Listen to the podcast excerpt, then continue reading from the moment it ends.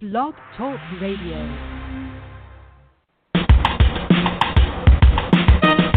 Let's get lost in a better place.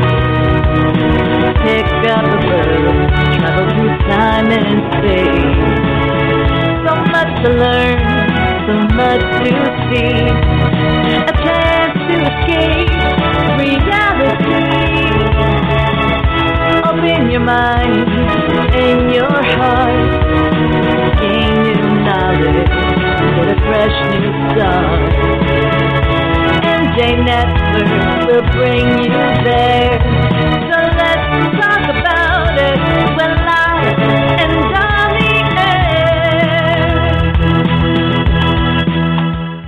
the air. Good morning, everyone. This is Fran Lewis. This is M J Network, and we have a blockbuster show for you today. We've got Lee Matthew Goldberg, we've got Jon Land, and I'm hoping we have John D. Simone and Derek McFadden, but that's okay because we got the big guns here already. And it's beautiful outside. It's twenty-seven degrees, but who cares? So good morning, guys. I am so excited. This is going to be fun. Yeah, thanks for having me, Fran. I'm so glad, too. And, Lee, if you have anything new coming out, make sure I get it because March is filled already. Would you believe? I'm so popular. It's frightening. Um, okay, so, I'll, I, I will definitely get it. I have new stuff coming out in the spring, so I will I will get you it once we have A R C. We have general question that either one of you can handle. When creating your plot, when using Flashbox and different timelines, how do you create the opening prologue to introduce the character from the past? John, you do that probably better than everybody, and Lee too. So how do you, how do you do that? Well, it starts with the plot in the present, because and, and, and instead of just explaining it, let me give you an example. With Strong mm-hmm. from the Heart, which is the most recent Caitlin Strong book, the MacGuffin is the real power behind the opioid crisis, the real enemy who is dealing in, who's running the show in Washington. So I was doing an opioid book, conspiracy, a thriller. Okay, so it's drugs. So obviously, because my the flashback uh, sequence in the past is intrinsically connected to the, the plot strand in the present. Well, now I, I reverse engineer it. And in this case, what I did mm. was I asked myself, how did drug dealing in Mexico begin? Because a lot of the action mm. in Strong from the Heart jumps off from this border town called, you know, Camino Pass, a very small town on the border of Texas and Mexico. There are thousands of these kind of towns up and down the Rio Grande Valley. Um, so I asked myself, no, how did drug dealing in Mexico actually start? What was the birth? How did the cartels get started? When did Mexico become a narco-trafficante state? Um, so, and the reason I do this is because it's mm. always Caitlin, one of Caitlin's forebears, one of her relatives, in this case, her great-grandfather. Um, so we're circa nineteen hundred, um, a li- actually a little earlier than that. And what I found, and this was the fascinating thing and became the historical subplot, was that the Mexican drug trade started in the eighteen seventies with the Chinese. The Chinese came to America and, and Cruz built the railroads. They came to Mexico with poppy seeds that they had smuggled out of China. Those poppy seeds, and what they had determined was that Mexico had the ideal climate to grow poppy, opium, black tar, which of course also became black tar heroin, the first major drug that was imported or export that was brought over the border. So basically, mm. um, what I have is a Chinese villain named Felipe Wong. That's a, based on a very real person. He is a real person. Mm. That's his real name, who was a crime boss growing huge fields of poppies in the eighteen seventies and eighteen eighties Mexico. The Chinese had learned from the triad, the Chinese organized crime, which has been around forever, of how you divide up territories to avoid internecine war, conflict. So they they basically divvied up the country. Four or five Ja- Chinese crime bosses basically mm. divided Mexico, and that became the birth of the cartels. So when William Ray Strong, Caitlin Strong's grandfather, um, picks up the trail of Felipe Wong, um, he's doing something that is historically accurate, but he's also doing it red, riding a line alongside Pancho Villa. Because I always, uh, the fun I have in these historical threads, these historical mm. subplots, is bringing in characters from history and teaming them up or making them the antagonists of Caitlin's ancestors, Caitlin Strong's ancestors, to mm. give the books an entirely new resonance and, and level of suspense, because you're not dealing with one plot line in one timeline. You're dealing with two plot lines that are in two timelines that, as I said before, are intrinsically connected. There you are. Now, you did it also with uh, yours, with the ancestors. You had a frostbitten person that defrosted. That was so, that was the most clever thing I've ever had. I read. Seriously. Oh, thank you. Yeah, yeah. Seriously. For my character, he's he's somebody who basically believes he was frozen um, on ice for one hundred twenty mm-hmm. years. He believes he's from um, the Alaskan Gold Rush era. Um, so for him, flashbacks are his memory kind of coming back to him, um, and it was a it was a really great tool to use. So I can jump back and forth um, from present time Alaska to the eighteen nineties. Um, and I mean, for me, I hadn't really ever written historical before, so that was a new thing. Um, but it was more coming out of the interest I had myself for that error, um, and inserting it into the book that way. Um, and for my character, He, he, he starts out pretty good, but as he goes back in time and he remembers a lot of his past, he remembers some terrible things he did um, as a prospector to basically get gold, and so it starts to affect him in the present time as well, um, because he, he, he doesn't like what he remembers about himself, basically. Well, this is, that, this is so interesting. But when you create, I mean, I'm adding questions, by the way, because obviously Derek and John, I just emailed them and texted them and private messaged them, and I have no clue what happened. But well, we'll when hold you down decide, the foreground. Yeah. Yeah, that's okay. Matthew and I can take care of everything. We got it. We that's got why it. I'm not worried, because help, no, I don't even worry about it. This turns out to be better. I can't wait to do five people on the sixteenth. They're just going to, you know, send me somewhere, probably. So when you decide the major plot line, John or, or Lee, I mean, the Desire Card, we know how I got that by accident. I'm so glad I did that. That was a brilliant mistake on my part. Um, how do you decide what to write about? This is the hardest thing. We were talking about that yesterday, because actually they they asked me to join um, the show yesterday with Vincent Dandry. And one of the questions That's that I asked friend, was, yeah. yeah, he's a riot. He's fun. And he's going to do the show in January, too, which is who knows what we're going to talk about, but we don't care. Um, he, how do you decide the central theme of your plot? How do you decide what that character is going to be going through? Especially like Wyatt, he's he was born in eighteen ninety-eight, and now he's in the present with Travis. How do you take even Caitlin, and sometimes you did a backstory about when she was younger. So how do you decide what what that main plot is going to be, because I'm trying to write my next book, and I'm you know that's not me.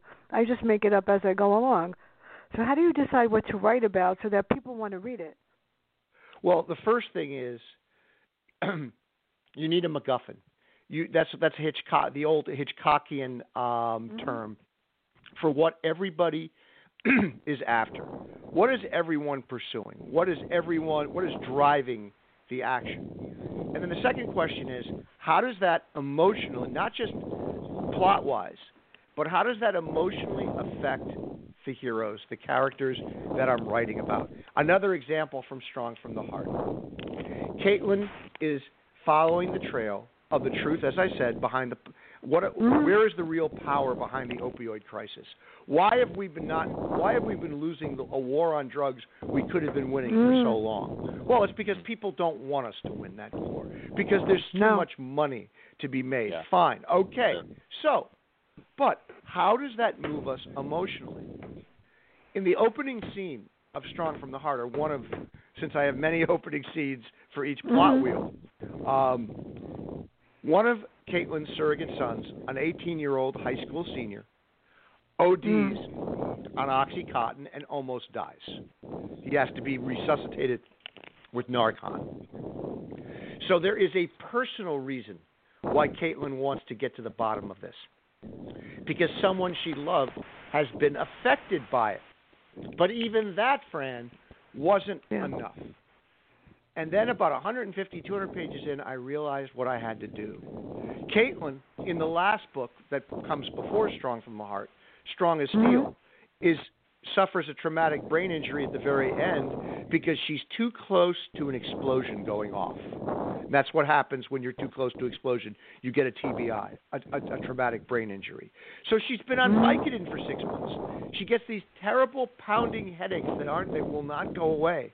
And whenever she starts to feel one coming on, she pops a Vicodin. So not only is one of Caitlin's, the people, the, the, one of the people Caitlin cares about most in the world, affected by this, she herself is addicted to the very scourge she's mm. trying to destroy.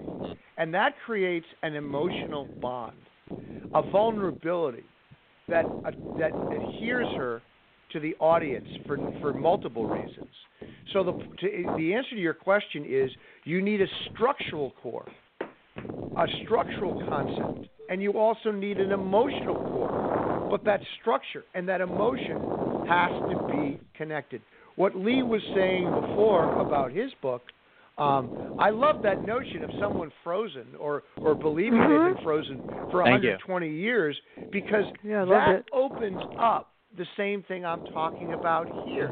It opens up all the vulnerabilities. It opens up this person who is basically a fish out of water. Um, you know, and, and it gets you into that same inner turmoil, that same inner conflict that I'm talking about. Yeah, I mean, yeah, for that's... me, especially with that book, um, ideas often come in like fragments. So I had heard this song by Ben Darling called "The Ancestor," which is the title of the book. Um, and the first line in the song was "Go on, bury me." So I just imagined this man buried in ice. And then that led mm. to the next part of, of the idea of the plot. Well, if he was buried in ice, what if he was buried in ice for one hundred twenty years? And then where is it going to take place? Okay, we need a cold area. So then Alaska kind of came into the picture. And usually for me, like an idea marinates for sometimes almost a year. So it's a year of me just kind of like thinking about these characters. Um, they're slowly mm. forming. And I wanted... I often think of my book in, in like a film sense or in like a T V sense. So I picture them as movies or I picture them as T V shows. Um, so this one in particular, there's such a rich array of supporting characters. So I, I it was very important for me to have Wyatt be a strong character and for you to kind of um, learn things about him as he's learning about himself. Um, but it was equally important for each of the supporting characters to have full arcs too. So there's a huge part of the book that takes place um, at a Native American reservation um, in town. The characters there. There's the sheriff and sort of his arc. He lost his son, um, potentially to drugs, um, and he's sort of kind of figuring out who was the one that gave him them. Um, so mm-hmm. all of these characters started to kind of form to, to create it, and each one of them is kind of going through their own um, basically like stuck in time situation. Uh, so the book kind of emerged from there. Um, with my other mm-hmm. one that you read, Franz, Desire Card, uh, it, it's yeah. kind of similar. I, I imagine somebody, the, the, the plot of that is um, a man who basically is very rich and needs a liver and goes about very horrible ways to, to, to get one. Um, and it's sort of a takedown on, um, you know, anybody that could pay for whatever they want to get what they want. Um, and it kind of came about that. I, I, I was talking to a doctor friend of mine who, who um, specialized in liver transplants, and he was just kind of mentioning how difficult it was sometimes for people. And then I imagine somebody on Wall Street who needed that liver um, and winds up dealing with the black market trade to get it and organ trafficking. And the book kind of, you know, spiraled from there. Um, so oftentimes it comes to me like in fits and spurts almost. Well, I think you should do a sequel to that one because I want to know what he does next. Um, it's already written. It's already written. Well, right now, I'm, uh, you know, maybe T M I. I'm not happy with the publisher, so I'm yeah, taking no. the series somewhere else. Yeah, so that that's what's happening with that. Well, I saw on Facebook that you have something coming out that's scary with Atmosphere Press. Yeah, yeah. So it's my first sci-fi book. Um, it's mm. originally a short story I wrote in college, so it's been something I've been working on for about twenty years. Um, and That's yeah, cool. It's a weird kind of David Lynchy sci-fi robot um, thrown in the mix. Um, so we'll see what happens with that. I'm, I'm, I'm right now I'm sending it out for like blurbs, so that that's where I'm at with that. I'm excited. So John. The next question, I'm skipping over the other people that are not here. How sad. Uh, tying two or more timelines related to an issue that is prevalent in both timelines. The hardest part, because you know how many books friends read, too many, um, the hardest part is how do you make the transition in order to make it easy for somebody like me to follow? Because sometimes, like I said yesterday, um, the other day on my show, I look, I, I read this thing and I'm going like, what? Uh, how come I'm on I'm in the present in sentence one and in the past in sentence two and then somewhere in sentence three? So how do you make the transition so that I follow it? Besides the fact that you give a heading to each chapter, which makes life so much easier, people. Yeah. It's a great question. and he, here's how, um, and I, I hope this is, uh, you know, a, a, a simple answer to a great question. Mm. I think the problem with flashbacks in a lot of books is that they, they don't feel organic to the story. There's yeah. a, a plot in the past and a plot in the present, but there's no connective tissue between them. What do I mean by that? It's that there's a disjointed effect because the hero in the present is not aware of all the things that happened in the past. And the story in the past is told independently. And this is the key point I want to get at. The story in the past is being told independent of the story in the present. What I do is, in answer to your question about how do I weave them together, mm-hmm. it isn't what happens in the past. Or there's always, someone will say to Caitlin, uh, Caitlin Strong, oh, you know, your great-grandfather you know, followed up a pa- a, an investigation in this very town. Let me mm. tell you what happened. So what happens is it's not just a flashback stuck in at random. It's another character telling Caitlin a story. So mm. even though it's my words, the point of view, Caitlin is listening to a number of characters fill in. Now, I get criticized for this, Fran and Lee. You'll, you'll, Lee, you'll appreciate this especially.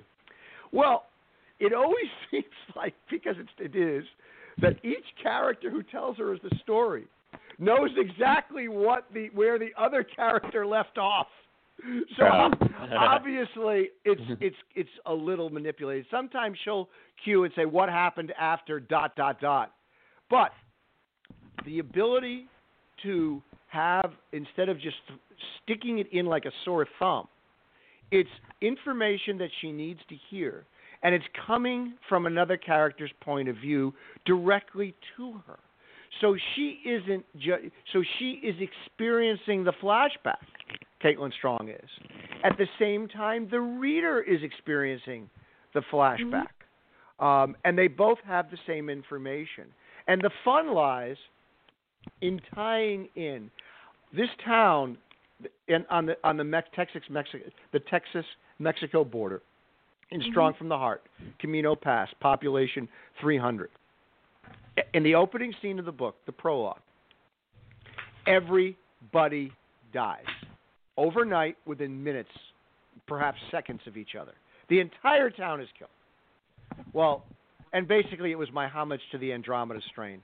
The classic opening scene, especially from the movie, of the Andromeda Strain. So a scene I've always wanted to write. Um, well, that same town is where Caitlin's great-grandfather shows up to pick up a prisoner to take to trial at the county seat, only to realize that all the town's children have, were kidnapped the day before. Who took them from this small town that a hundred years later, or not quite a hundred years, but close, a long a hundred and, a long time later, one hundred twenty years later, is mm-hmm. going to die, is going to get wiped out. And believe it or not, something directly related to the kidnapping of those children, directly connected to what happens in the present that kills all three hundred people. So you have, on the one hand, it, I weave it in through the car- through the hero's point of view. On the other hand, I tie the MacGuffin in the past directly to the MacGuffin in the present. Something those Chinese drug lords are doing in Mexico ultimately causes the deaths of the entire town of Camino Pass in two thousand twenty. And, you know, this is the fun I have in writing the books. And, and, and Lee may want to comment on this. And this is why I write them this way, because it's fun. And yeah. I have a lot of fun writing, figuring out these connections, pretty much like Lee was mentioning, as I go along. I don't know how everything's going to connect when I start. I didn't know the prisoner that William Ray Strong was coming to pick up in Camino Pass in the past was Pancho Villa. That occurred mm-hmm. to me after I started the book. And then you go back and say, wait a minute, Pancho Villa, when did he live? And then you, you kind of reverse engineer a little bit. You move the dates around. So it's credibly possible that, yes, a Texas Ranger could have been picking up a Mex- a nineteen-year-old Mexican bandit. That's all he was at this time. And the fun of incorporating a Judge Roy Bean, a Pancho Villa, a J. Edgar Hoover, a John D. Rockefeller, which I did, you know, in Strong, Cold, Dead. Um, the fun is in playing along with the real people, is looking into what they really did historically and asking, how could I exploit this as a subplot? Why did they do this at this point? Makes no sense. Maybe it's because somebody made them do it. Maybe because, you know, they were forced to do it. So I, I just have a blast can, writing both these timelines and then connecting them. And if I'm having fun with something, and this is what I thought Lee might want to comment on as well, chances are the reader is going to have fun with it. Lee, I'm going to guess yeah. you, you had so much fun writing about that hundred the, the guy who thought oh. he was frozen from one hundred twenty years ago. Oh, ab- so absolutely. Much you can do with that. Yeah, no, I mean, I say that all the time. Like, if I'm not having fun, then the reader's not having fun. I think that that's the best way to think, honestly, about writing a book. Like, if you're bored, it's going to come across in the writing as well. So I only take on projects that I'm, you know, really passionate about and that I want to write about because – you know, it, you're spending a lot of time writing a book. It takes a long time. I'm faster than I used to be, but it's still about six months a book. So that's a good chunk of life that you're devoting to these characters and these people that, you know, we kind of become real for those six months for you. Um, and for me, like, that one especially, like, I, I also added, um, it was the first time I added, like, a historical person. Um, there was, uh, he was, like, post Wild Wild West was this guy named Soapy, and he was basically a bandit, and he would con people um, in you know all through the eighteen nineties, basically across America, where he would tell them that there's a coin in a you know bar of soap and sell it to them, and of course there would never be a coin, and then by the time they would buy it, he'd be out of there, and he made a killing, kind of going up uh, up and down the land selling the soap. Um, so he's a character that my he's a, a real ca- a person that my character kind of comes across at one point, and they have um, he he he tries to con him as well, and it was really fun putting him in the book because it, it made it that much more real. And you know he was around the area at that time. Was he exactly in the place that I put him in? Probably not. Um, but it was enough kind of wink to something real that made it just fun to put in. Um, and I agree exactly what you said too, John, about sort of flashbacks. There's so many times I'll be reading a book and the character will be talking about two characters having a conversation that they were never in. So how possibly would they be able to know about that? Um, and it, it, it's almost like cheap writing. Um, for the ancestor, it was really easy because there was so many things that he would see that would evoke the memory of his past. So he meets his basically doppelganger, who he believes is his great-great-grandson. It's a man who looks exactly like him, one hundred twenty years separated in time. And when he meets that man's wife, all of a sudden it triggers a memory of his own wife. And that's the first sort of flash that he remembers he was married. And then he meets that man's little boy. And all of a sudden another memory is triggered of his own little boy, and kind of so on and so forth. So to have that kind of peppered out through the novel, um, it, it was doing it without sort of, you know, cheapening it. Um, you know, I just watched, it was a horrible movie, um, Hillbilly Elegy on, on Netflix.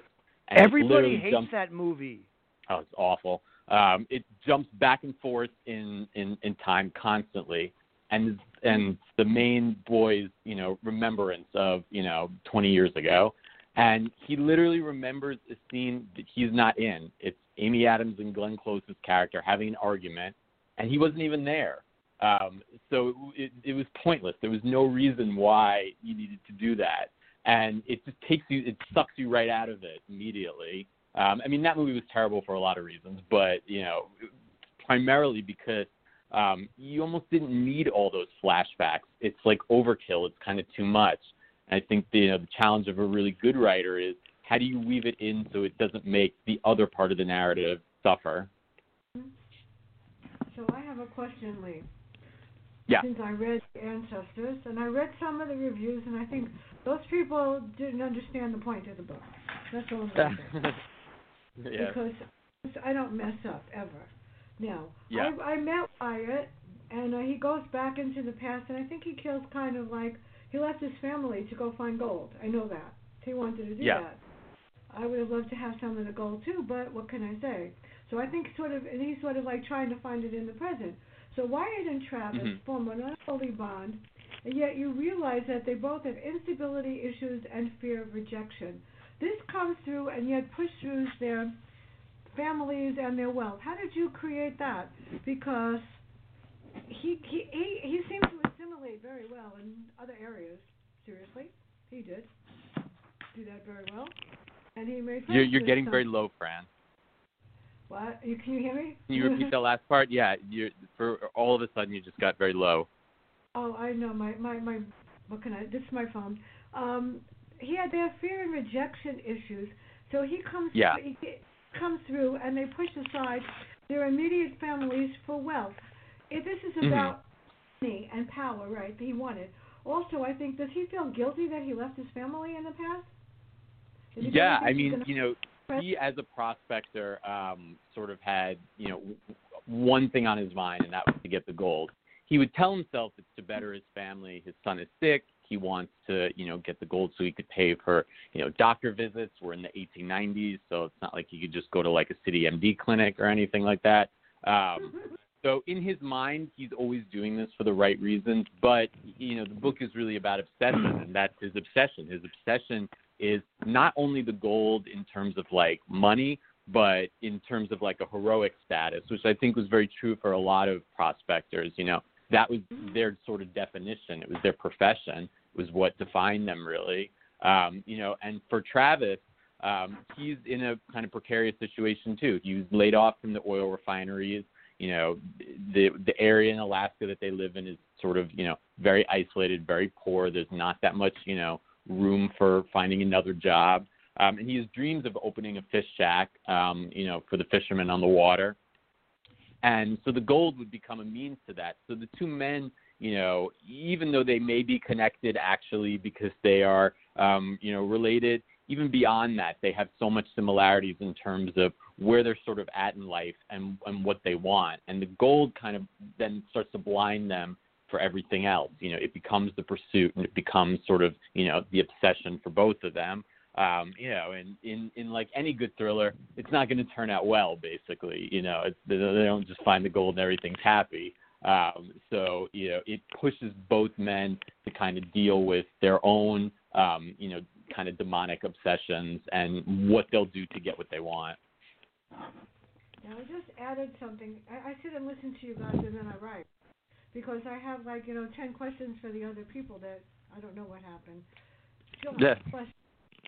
They don't know what they're missing. Right, exactly, yeah. Like I said, John and I, we, we got this covered. We, we don't need them. And have some fun here. So, which ancestor, you know, of Roy or Jack or whichever one of Caitlin's ancestors do you think had the most powerful impact on her in the present? That's my latest. You know, that's a great question, and you got to go. If you don't, if you, she's never met her great grandfather, or her grandfather, or her great grandfather, or her great great grandfather. She's never met William Ray Strong or, or Steel Dust Jack Strong. Now, she was practically raised by her grandfather because her father was on the road a lot as a Texas Ranger. So it would be either obviously her father, Jim Strong, Texas Ranger, or her grandfather, a combination of the two. Um, and, and they probably have more. Um, if I, I've never added up. I've done eleven of these, but only eleven Caitlin Strong books, but only ten of them had a flashback thread. And I've never sat down and figured out how many each were in. I think it would be almost even, probably two, two, two, um, you know, maybe, maybe exactly even, but it feels like I've done more with um, Earl and Jim um, because it's, it's, it's, it's closer in time um, to what ca- you can relate more to the twentieth century. When you get into the nineteenth century, um, Now, they're, her, neither her father or grandfather were alive into the twenty-first century, so um, I don't have to go there. Um, you you risk, fi- you know, doing too much that not so much confuses the reader, but the reader has it has a problem relating to. So, and the further you go back in history, the history is more is more disassociated from the present. Give you an example of one of the subplots I did with Earl Strong, um, you know, and, and Strong to the Bone. I knew I was going to do a book about modern-day Nazis. So I figured, okay, for the historical subplot, boy, I'm going to be real clever. I'm going to Google Nazis in Texas and just see what I get, because I needed a historical subplot that had something to do with Nazis. Well, come to find out that in World War Two, there were one hundred twenty-five thousand Nazi prisoner of wars, German P O Ws, held in Texas in twenty-three different P O W camps. I never knew that before. So I had this wonderful historical artifact to build a historical thread around. So now I know it's World War Two, nineteen forty-four. That means it's got to be Earl Strong, her grandfather, who shows up at one of these P O W camps as a Texas Ranger after a murder is committed. One inmate kills his three of his four, three of his roommates or cellmates and escapes. Why? That's the jumping off point of the entire story, past and present, because that person who got away is vital to the plot that Caitlin is investigating with neo-Nazis in the present. But again, for flavor, for fun, to make the historical thread as riveting and fun to read as the present day thread, as Earl Strong is there, who shows up but J. Edgar Hoover. Mm. Why is J. Edgar Hoover showing up on the grounds of a German P O W camp? Why would the head of the F B I be there? So this leads to some great scenes Before, between a Texas Ranger, and Texas Rangers don't care. They have, they respect everyone, but they give deference to no one. And well, J. Edgar Hoover John, doesn't impress no. Earl Strong. John, and John, the dialogue know. between them is so much fun.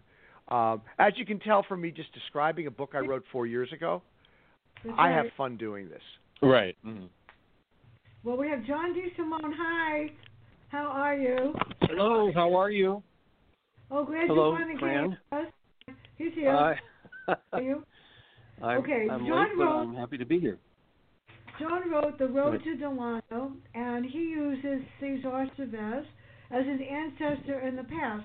So how does the history of this town and learning about sugar relate to the story in the present? Then, John, I've got another one for you. The other John. So the question is, the main character, one of the main characters is um, a farmer by the name of Sugar Duncan. He's in the present. Yeah. Uh, and how does he relate to Cesar Chavez?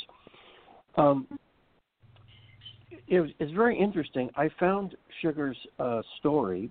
Uh, he, he that's not his real name, in a um, a brief mention in a in a book on um, Hispanic experiences in um, the Central Valley, and he was a grower who actually tried to uh, to change some of the the conditions of the uh, working migrants, and was run out of the valley through a series of events, um, very similar to what is depicted in the book: harassing phone calls, burning crops, et cetera, et cetera. So the the powers that be just were not interested in any type of reform. They were happy with the status quo, with the way they were treating the migrants, and that um, led later on to um, Cesar Chavez um, uh, and his movement. Um, and and that's really the history of, of um, reform in our country. You know, when um, uh, abuses continue, eventually, you know, anger bubbles up and someone reforms. The difference with Chavez is he used uh, nonviolence. So, um, and that was what was unique to his his method in uh, union organizing. A lot of people disagreed with that. I know that, but you have two characters. With, and the ending, by the just, way, I'm not going to tell what it is. Was a box of tissues. Seriously, um, we have Adrian and Jack, like, but I'm going to ask John something in a minute, too, about Court Wesley. I just thought of something brilliant coming out of my mind. Um, Adrian and Jack had one focus. What was it? And what? How did did Jack want, what did Jack want to accomplish when he referred back to Sugar? And what did Adrian hope to accomplish with his father? Because these are these well, two, different, two different threads. Yes, yeah. Uh, Jack is the son of uh, Sugar Duncan, so he's the son of a grower, uh, lives on a different side of town, and Adrian is the son of a um, farm worker. His father would be uh, what would be called a, um, you know, a supervisor. In other words, he um, or a team captain. He works, um, uh, you know, he would run a crew for for the owner. Um. um The difference is, is, is what I was able to do in the book was bring them together to have them uh, um, experience shared interest. And the shared interest, they were, they're both high school students, they're both uh, excellent baseball players, and they both have a vision of the American dream, you know, going on and, and playing professional sports. Um, you know, kids have those dreams, and whatever those dreams are in high school, Um, mm. college, for them, it's it's you know getting out of the the, the farm town, the, the small environment that they've grown up, and um, uh, moving on to the big city. They're both being recruited by major universities, that type of thing. So, uh, but it's their past that draws them back into the story. You know, Adrian's connection with his father, with the um, Uh, Adrian's father is a, a leader among the farm workers uh, in the strike. Jack, um, on his side of the family, his father uh, has disappeared. His father has been killed, and he doesn't know why. Um, so they have common interests, but but diverging interests, and um, and that's really the tension of the story. Well, I have a question for Jon Land, and I have a question for all of you. I'm getting, you know, hints or something. John Wesley is one of my favorite characters. You know that. Besides, I do. And tell me something. Court Wesley has somebody that nobody really sees, but he sees. And mm-hmm. yet, how did you meet him? Is he somebody from the past too? See, he has, has Guillermo, and he keeps us straight because somebody's got to do something. Because nobody, she doesn't listen to anybody. And Court Wesley has this. Pause, this goes. So how did you incorporate him? Because he sort of fits in the story, and then when he comes out, I go, yay, finally, somebody's going to tell him what he's supposed to do. So he's. How did he meet him, and what, what happened? You know, the thing about recurring series, where you're doing three, four, five, six, seven, eight, ten, in my case, eleven books in the Caitlin Strong series. Jack Reacher's up to twenty-two now. Um, and mm. the amazing thing about Jack Reacher is twenty-two books, and there are no recurring characters. There are a couple that have come back once or twice, but nobody comes back in every book. I have five or six characters who recur in every single book. It's like a T V ep- it's like a T V series, um, and there's a fam- familiarity with the characters, and you want to see them again like old friends, so you keep coming back. But the key thing with minor characters, and what amazes me, and that you raise this question, because nobody ever asked me about Leroy Epps, is the name of, of Court Wesley's spirit advisor, his former cellmate in Huntsville, yeah. in prison, who died years before and comes back either as a figment of his imagination or an actual ghost, a spirit. And I would heavily lean toward the latter, that he's really there. Um, yeah. And the reason I did that was because, first of all, it's something I believe, but secondarily, and just as important, when you have characters, you need to distinguish them, especially in a series. They need to stand out. They need to be different. Um, they need to be creative. They need to be fun. I can't tell you how many people who read the Caitlin Strong series say either that say, say Leroy Epps is their favorite character, and he's not even there, and he's their favorite character because he comes to life. He shows up whenever his friend needs him to give him this sage advice. But, and he hints at things that are coming in the future. But he never quite explains it all the way. Um, in the same way that the Guillermo Paz, the seven-foot assassin character, who originally was sent hired to kill Caitlin but becomes her protector for the, for the rest of the books, um, he has visions. And you know very early in a book, thanks to Paz, that something really bad is coming because he'll get a vision of something that's happening. And he'll be doing something he wasn't doing in the last book, something different, as he's pursuing his spiritual enlightenment. Um, there are so many fun scenes. And here's the thing I tell oh, why I do this.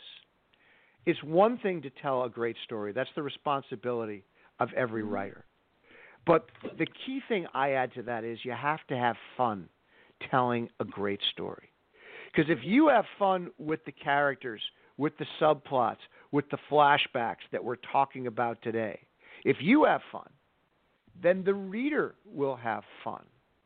And to me, um, my books are organized, my thrillers are like elaborate magic tricks, where you watch, where it goes on, you're watching Americans Got Talent, and there's this, this elaborate gag, this trick, this impossible illusion that goes on for ten or eleven minutes, as opposed to just saying, sleeve, and boom. So I, I do a longer kind of a deeper dive into how all these pieces fit together.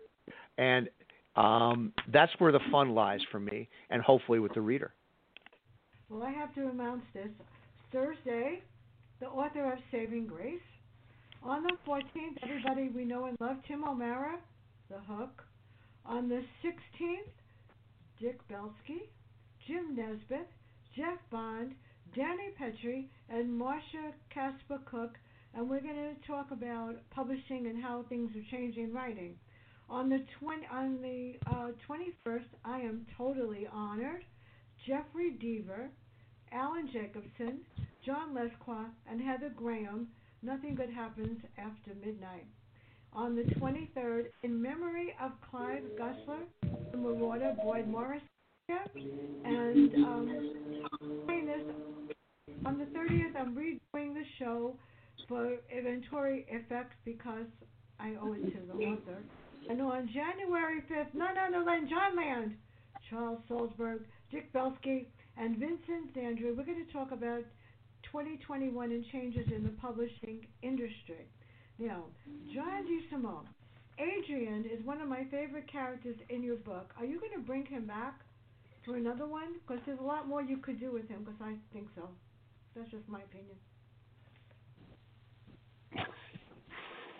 Uh, you mean I could have done more with him? No, you couldn't do it. You, no, no, you could have done you did plenty, but you can do even more if you write another sequel to him. You know what he's going to do in the future. No, you did a great job. Yeah. Yeah. Um, yeah, he was he's one of the strongest characters in the book, and, and um, uh, he lives he lives by his ideals, and um, yeah. you know, it's it's it's it's both of the boys um, come to have to come to grips with with um, their ideals, what they believe about the world, and what they believe about uh, fairness. And um, what I tried to not do in the book is to preach and to just let the boys speak for themselves.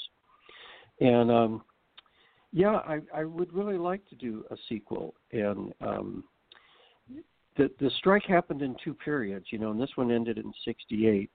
But uh, there was even a there was even a, a more fiercer fight from seventy-two to seventy-five.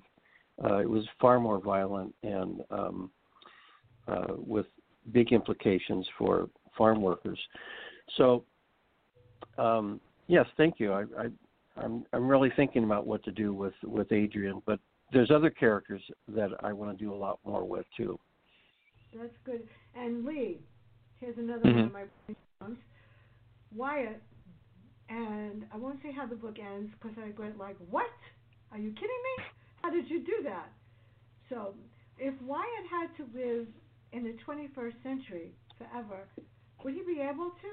Because I love this. Oh, was it? Like um, I'm trying to be unique and different today. What can I say? But how how he assimilated with the girls. I mean, he had no problem with that. Um, so if he had to live in the twenty-first century and that's the way it was, would they realize that he came from two hundred years ago or whatever, one hundred twenty years ago? Would he be able to live there? Because he seemed to be doing okay. Seriously. Yeah, I mean, I think what helps is the, the book takes place in a fictional but a very remote town in Alaska. So it's a town that's a little bit removed from society anyway. Um, so, and Alaska's populated with a lot of people who are, you know, especially in those remote areas. Like, if they've come there, they've escaped sort of, you know, big cities or suburbs, and they want sort of that remoteness. So you have these kind of odd duck characters that exist there anyway. Um, so Wyatt kind of fits in. You know, there's a scene where, like, to use the bathroom, and he's in a bar, and they're like, it's right there. And he's like, wait, it's an in-house? You know, and they look at him like he's crazy. You know, so there's moments, but they're already drunk. So the two men that he's talking to kind of just chalk it up like, ah, he was a little drunk and, you know, like he's a little crazy. Um, so there's nothing really sort of that, you know, fully makes people aware that, that he is, except for the fact that he just has so much knowledge as the, you know, memories come back about this error um, that really makes, I mean, the, the person closest to him, his basically great-great-grandson, um, really kind of think that he's telling the truth as much as possible. And the book kind of veers into a little bit of a science fiction um, territory in that aspect. I don't tell readers one hundred percent that that it has to be taken at face value. Um, there's a lot of readers that I've had sort of pushback with the book that have never read a science fiction book before, and so they're not apt to, like, go there with it, so they kind of just take it that it's, you know, the ravings of a madman, basically. Um, but um, for the people that do, um, uh, you know, I, I, I want to be able to kind of create this this world where, you know, these two men who should never have met except in a graveyard, you know, they're one hundred twenty years apart um, in age um, and with multiple generations between them, um, but they're able to have a beer, you know, and, and, and actually meet and form a bond. Um, and and that both really start to believe that this is the case. Um, I'm I'm I have an idea for a sequel. Um, I'm not one hundred percent. I probably will write it. It's just a question of when.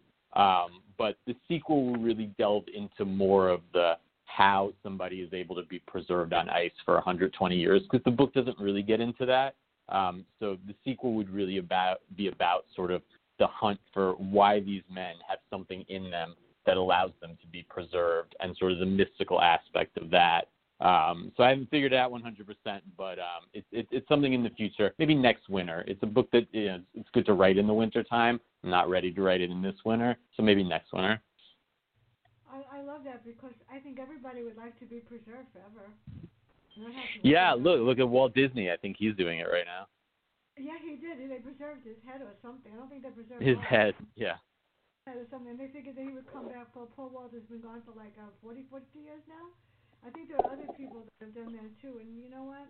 I'm not going anywhere, and if unless you do, you're going to put me in Nordstrom so I could, you know, model clothes or something. Yeah. Like, I, I have no, anybody's help. What can I say? So, um, Jon Land, are you there? You're there. Uh, if if Luke could speak about how he feels about Caitlin and everybody, Luke, does, they don't see uh, Leroy. They don't know about him, and they don't. Fran, know I can barely hear you. Yeah. Do they, does Luke know? Does Luke and Luke and Dylan? Um, Dylan was dating this lady, older lady, and she's not right for him. Are you going to keep that in the plot? Because she's troublemaker for Caitlin. Well, you know, um, again, and this this goes back to something I, I said uh, I, I said before, and that is the key to a recurring series is keeping it fresh. And the way you keep it fresh is you bring in new characters. You add mm-hmm. characters um, to your recurring list. Um, and they don't always work, um, but the ones that work, you know you've got something special. And you know you have something special. The when you and how do you tell that? When they write their own dialogue, when yeah. you create a character who is so vividly alive that you understand them, they understand themselves better as characters than you understand them as a writer. Mm-hmm. Guillermo Paz, who I mentioned earlier, was not supposed to, the seven-foot assassin, was supposed to die in Strong Enough to Die. He wasn't supposed to survive it. Um, he was supposed to be killed by Caitlin. That was the whole point of his character. Um, he was my version of Anton Chigurh, the Javier Bardem character from the movie No Country for Old Men. Of course, he's also in the book. But he had ideas that were different than mine. Paz decided he was on a spiritual enlightenment tour, that he was trying to become a better man. So when they first, in their first initial, in their initial gunfight, he sees something in Caitlin's eyes that makes him want to change even more. And that creates an indelible bond between them where he becomes her protector. That's not what I intended, any more than I intended her, her uh, Caitlin's half-sister, uh, who is, turns out to be a murderous assassin, to be as colorful and sexy and seductive as she is. Um But I had never written a character like that, and and I think you know with with Jon and Lee, they may want to comment on. As a writer, I've done more than fifty books, and I had never written a character like Nola Delgado, never in my entire career. Um, so she was so much fun to write one of those femme, those fatale characters, someone who basically I don't even any time she's in a scene, she dominates that scene. Um, she just takes over every single scene, and I, I guess, and I, I got to ask again, Jon and, and Lee, if they ever had this happen. I, I, I'm really attracted to Nola Delgado, as it's like I can picture her in my head, and I can picture her in like a music video or something, and it's like so it's almost like I've created a character that I have a crush on. You know, uh, it's like she's, it's so bizarre, and it's not really bizarre. But it's she, and that creates. It's interesting. It's kind of fun. As again, that's the key word for me today is fun. It creates a distance between us because she's the kind of woman I could never have. You know, she's the she's the the, the hottest girl in high school who would never talk to me. She's the college girl in at Brown for four years who might have smiled at me once at a party and it made my month. You know, she's that kind of character. And I had never written that kind of character before. And I didn't set out to write that, write her that way, but that's the way she became. She, again, my characters take themselves over and tell me who they want to be. They do the work she, for me. It's kind she, of fun. Mm-hmm.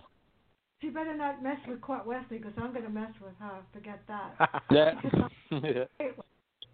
Seriously, she cannot do that. Well, before we end, does anybody ever have a comment about what Jon said? Do you have a character like that? And she's really, she's horrible, but you have to love her. She's horrible.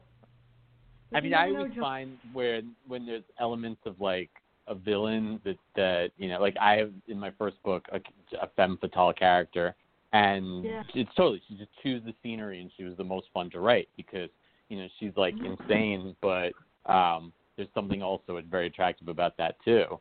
Um, and, you know, going into these noir tropes, I love a good noir. Um, you know, you always need that sort of femme fatale that, you know, kind of just takes over the plot. Um, so yeah, I, I, I would have totally agree. I've been attracted to my characters before. There's no shame in that. So how do you create, um, before we end, how do you create the ending of a book? Because what we were talking about yesterday with Vincent Dandry and Marcia Castle-Cook, um, sometimes you create an ending of the book, but you know that there's going to be a sequel. At least I can tell there's going to be a sequel. So how do you create it uh, where you know that it's either all over or you just create an ending that people say, what? Like I did with yours, Lee. I was like, are you kidding me? You did that? Yeah.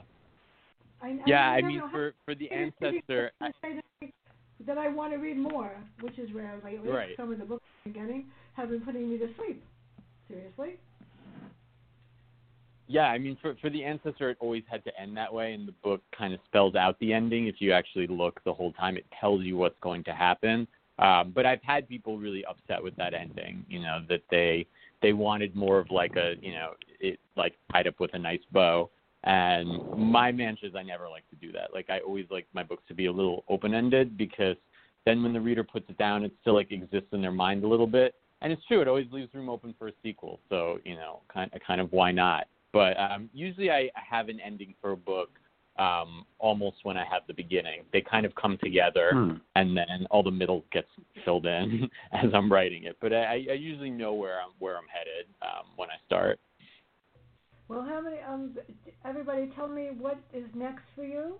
Where can we find out about you? And if you need an interview or a show, just let me know, because January and February and December are completely booked. And I just booked three for um, March. But I am totally honored. I got an email last week from Douglas Preston and Lincoln Child, February twenty-fourth. They're coming on my Oh, nice. Up.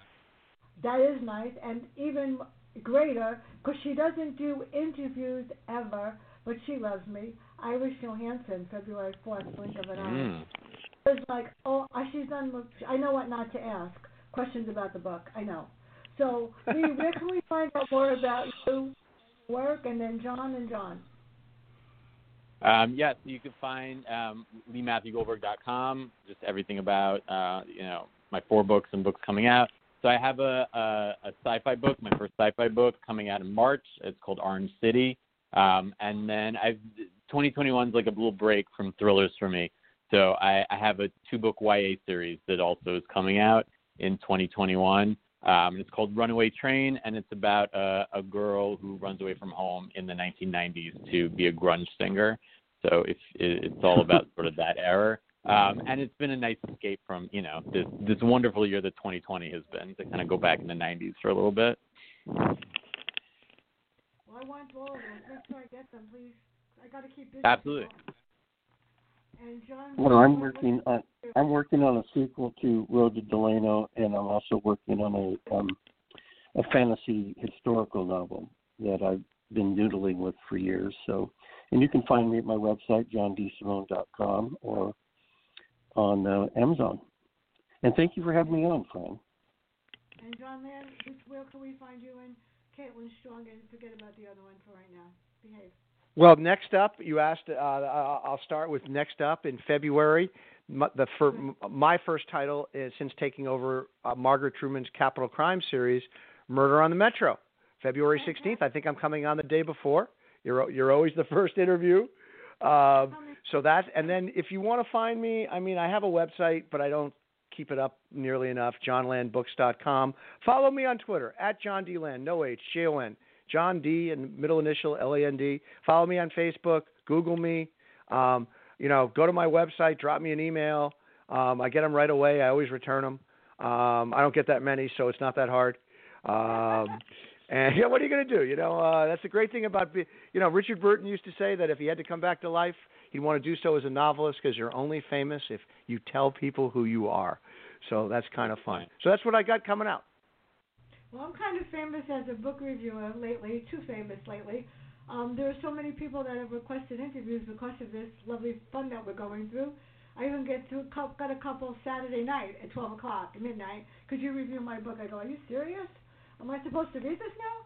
But it, it's it's great, and um, thank you guys so much. This is fun, I'll tell you. Yeah, you thanks so much, Fran. This is thank this you, is Fran. Great. Um, I'm going to be doing, like I said, John's going to join Dick Belsky and Charles Salzberg and Vincent Dandry on January fifth for talking about changes in the publishing industry or whatever else we come up with that day, because you never know what's going to happen. It's going to be fun. Thank you so much. It's a beautiful day outside, and hopefully twenty twenty-one will be a whole lot better than twenty twenty, because I don't know why. Yeah. And I think it will. If anybody has anything new, they want an interview, just private message me. Everybody have a great day, and bye. You too, friend. Take care. Bye, bye everybody. Bye. Good meeting you guys, Don.